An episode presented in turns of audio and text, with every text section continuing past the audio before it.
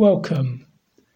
David's Psalms are often prayers and poems of great beauty, yet that beauty did not come from an easy or comfortable life. David had many cruel enemies who at times seemed to be on every side of him, and his Psalms are often his desperate prayers to God to help him in that situation. Today we're looking at Psalm 140.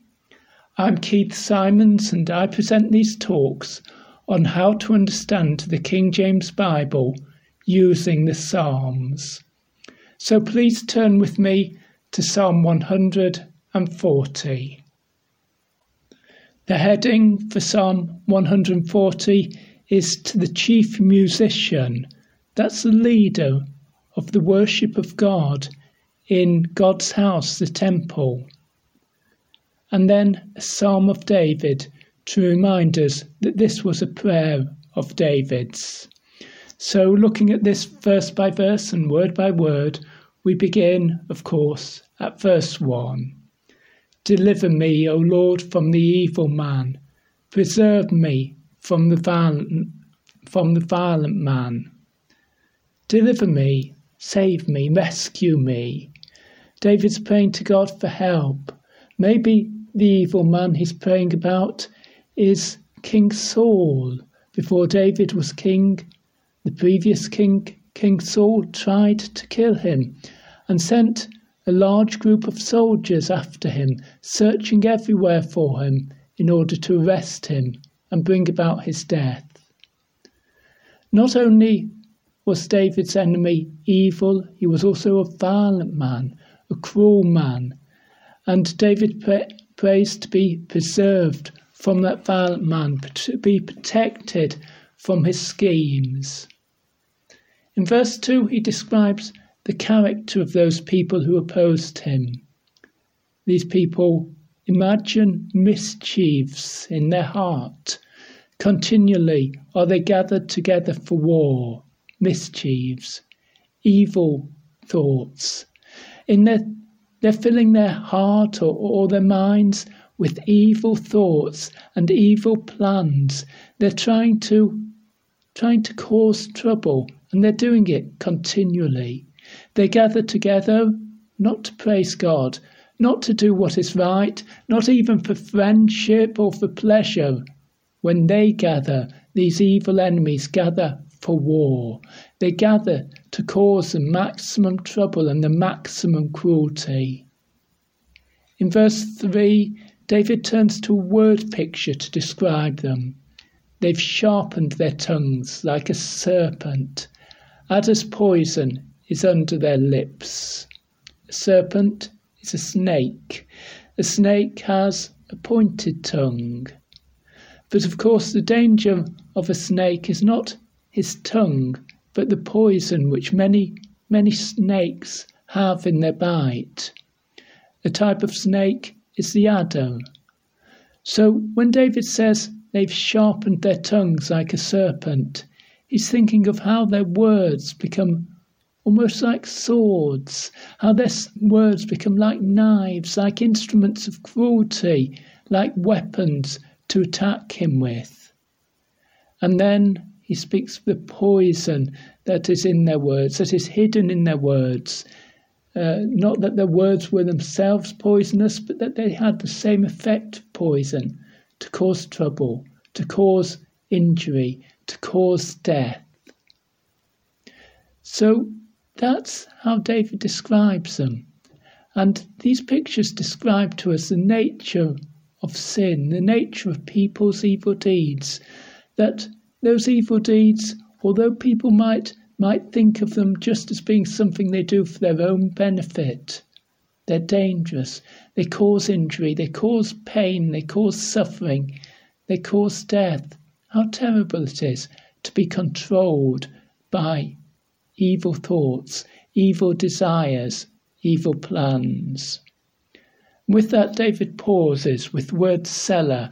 We think that this word just means pause in the music, but it might be It might be an opportunity to praise God. It might be saying, they are so evil, but we should still give honour and prays to God. Or, as I say, it might just be a pause, and it's a good point in a psalm at which to pause and just think about the words that we've heard. And then we continue with verse 4 Keep me, O Lord, praise David, from the hands of the wicked. Why? Because wicked people use their hands to do cruel and evil things. When they pick up a sword, a weapon, a knife, a dagger, well, then the danger is from their hands. So David prays to be kept from the hands of them. But that word hands is also a word picture from their control. Don't let me go, prays David, under the control of wicked people. Keep me safe from them. Preserve me from the vile man, he adds, who have purposed to overthrow my goings. They've purposed. It's their, their purpose, their plan, their scheme. They've made a plan against me, and it is to overthrow my goings. My goings means my footsteps. If someone overthrows you as you're walking along, it means that they throw them to you. It means that they throw you to the ground. The word picture is of a robber who sees you walking along and suddenly rushes upon you in order first to throw you to the ground and then to rob you and to hurt you and maybe to kill you. And uh, that's how David describes these people. They're like robbers. They're trying to throw him to the ground. They're trying to destroy him. They're trying to defeat God's plan for his life. Verse 5 The proud, he says. That's a new description. We've had the description the wicked, the violent man, but now, uh, and the evil man. But now David describes them as the proud. They're people who trust in themselves. They're people who think themselves great, who have great ambitions and great plans, and it is David's defeat that will bring them success in those plans. But they little know that because they're attacking David, the servant of God, they've really made a scheme against God Himself. They're really rising up against God. And so David, as a servant of God, is appealing to God for his help against these proud people. The proud, verse 5, have hid a snare for me and cords. They've spread a net by the wayside. They've set gins for me. Okay, a snare and cords and a net with gins. These two halves of the verse are describing a similar sort of thing. The point is this if you want to trap birds, maybe you want to catch them in order to eat them for food. Um, you've spread a net for them. But if they fly into the net, especially if it's a loose net of the kind people were able to make then, well, they could break free from that. They could escape. So, what you have to do is you have to set your net with cords, with strings. And then, when the bird flies into that net, it, it struggles to get free, and in doing so, it pulls away the strings and the net covers it over. And the idea of a net and a gin, it's similar to the idea of a snare with cords. So David is describing a way to hunt birds. You place such a net by the wayside, by the side of the footpath. The bird flies into it and it gets trapped, it gets tangled into that net. It can't free itself, it can't break free, it can't fly away. And David is saying, these evil people, they've got schemes and plans that are just like that. Just as that net is is something deceitful. It looks safe, but it's there to cause the death of the bird. So these evil people were doing things which looked like they were safe. They looked to be innocent people. They looked uh, to be the sort of people who David could rely on, but they were being deceitful. They were being deceitful because their real plan was to cause David's death. And it was therefore against them that David was praying to God for help and support. And with that, David adds another little pause with the word Selah. And now in verse 6, he turns to remember who his God is. He turns to remember that them, with their power, with their evil schemes, that those evil people are not his God. He trusts in the real God, the living God, the God who made heaven and earth. He prays, I have said unto the Lord, Thou art my God. You, God, you're the strong one who defends me. I don't don't imagine that these evil people have complete power over me. I don't imagine they have any power over me when you act, because all the power in heaven and on earth belongs to you. And if I pray to you, O God, in accordance with your will, you will hear the voice of my supplications, O Lord. You will hear my prayer. So I must pray in accordance with the will of God what God wants. And what could God want more than the defeat of evil schemes, than that evil plans should be stopped, than that what is right and good should prevail and should succeed? And so I turn to God. I turn to God when wicked people oppose me. I turn to God when my enemies are acting so cruelly against me. I turn to God, and to Him I put my trust. In Him I put my trust. Thou art my God. Hear the voice of my supplications, because when God hears, God answers the prayer. God acts in power. God defends his faithful people. God saves them from their enemies. And in verse 7, David turns from prayer to prophecy. David sees the answer to his prayer. O God the Lord, he prays. It's interesting that phrase. You notice in the King James Bible, we usually have the word Lord to represent the name of the sacred name of God in block capitals, but here it's the word God that is in block capitals. So the word that's translated God here is God's sacred name, the name the the Jewish people did not pronounce out of respect for God because they considered that name so holy. O God the Lord, O God, O Lord, the Lord my Master. O God, you are my Master. You are the strength of my salvation. You are the strong one who brings me salvation, rescue, safety from all of my enemies. Thou hast covered my head in the day of battle. Or when my enemies oppose me, when they threaten me, when they attack me, it's you, God, who covers my head like a helmet. You protect me from all the dangers that they had planned against me. You are looking after me. You are keeping me safe, even in the day of greatest danger, even in the day of battle. Verse 8, back to prayer. Grant not, O Lord, the desires of the wicked. Maybe these wicked people pretended to be religious. Maybe they thought themselves religious. Maybe they thought in their pride that God Himself would help them against David. David play, prays against their plans. He prays against their wrong desires, their evil schemes. He says, God, they might pray to you for help in carrying out these terrible plans. Then don't answer those prayers. Don't answer the prayers of wicked men. Don't satisfy their desires.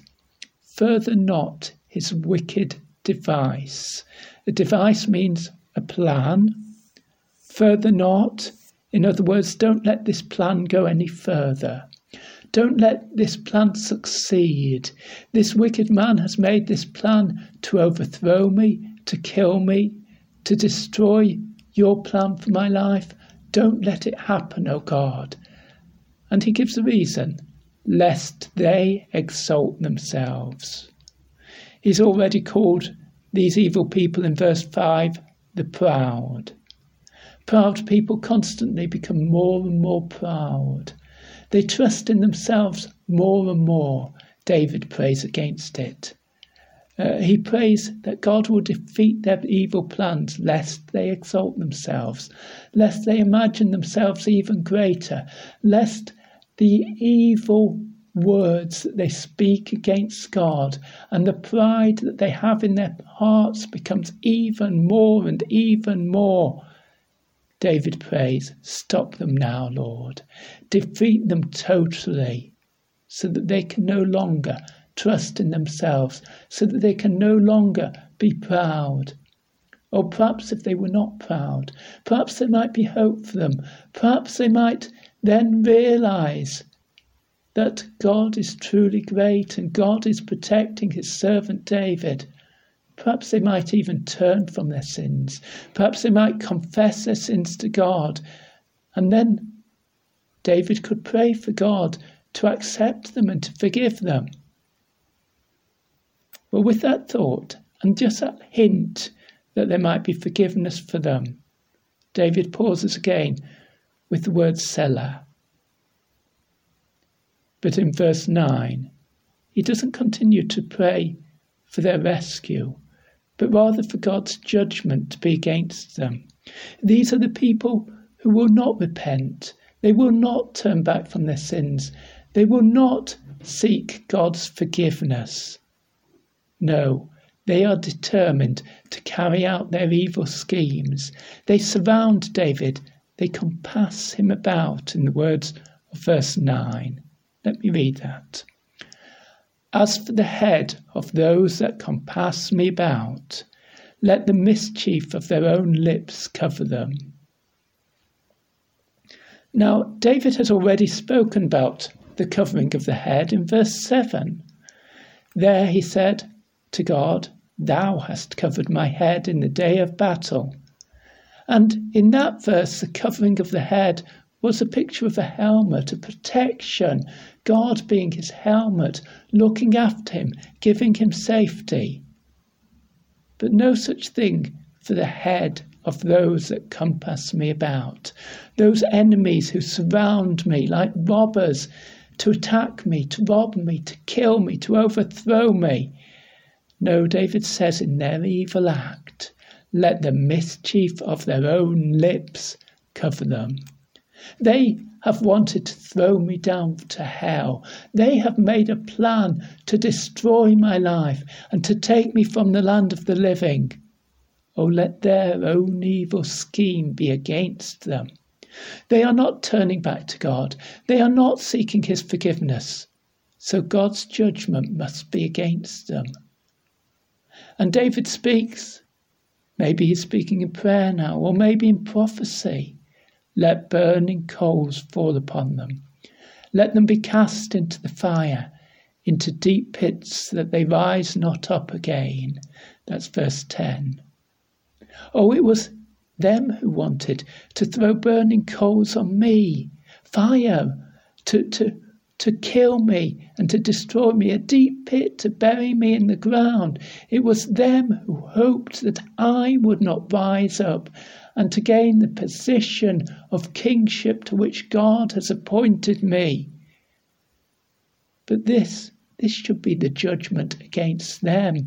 The very evil words and the very evil plans that they have spoken against me, they wanted to send me to hell.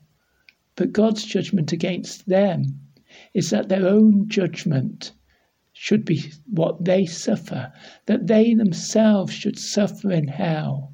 Oh, like, like the city of Sodom, where burning coals fell from heaven in order to, to consume that city in fire.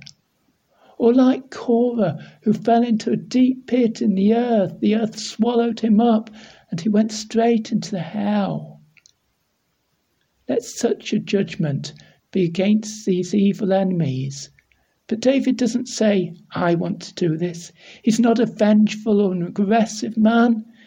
He's saying, God, you must deal with them. God, I can't deal with these enemies. God, they're beyond my power. But you make your judgment, and this will happen. In fact, he says they have made the judgment. Let the mischief of their own lips cover them. Verse 9 They have themselves declared the judgment that should happen to them. And so David prays that they rise not up again. Only if that judgment is complete will their defeat be complete. Only if that judgment is complete will that power be lost. Now, you might say, shouldn't David be praying for mercy? Shouldn't David be praying that they turn back to God? To that I give the answer, well, he's already hinted that there might be that opportunity for them.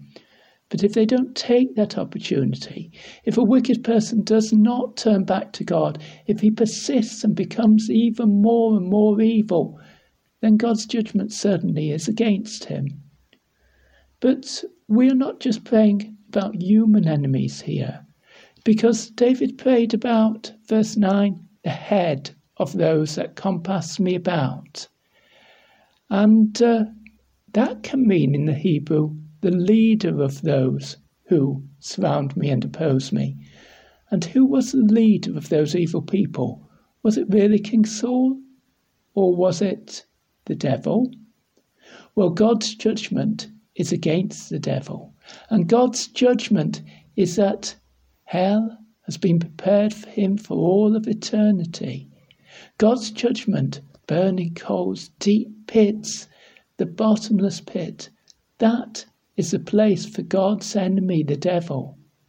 And David is merely announcing his agreement with God's judgment, his agreement that what God wants should be done.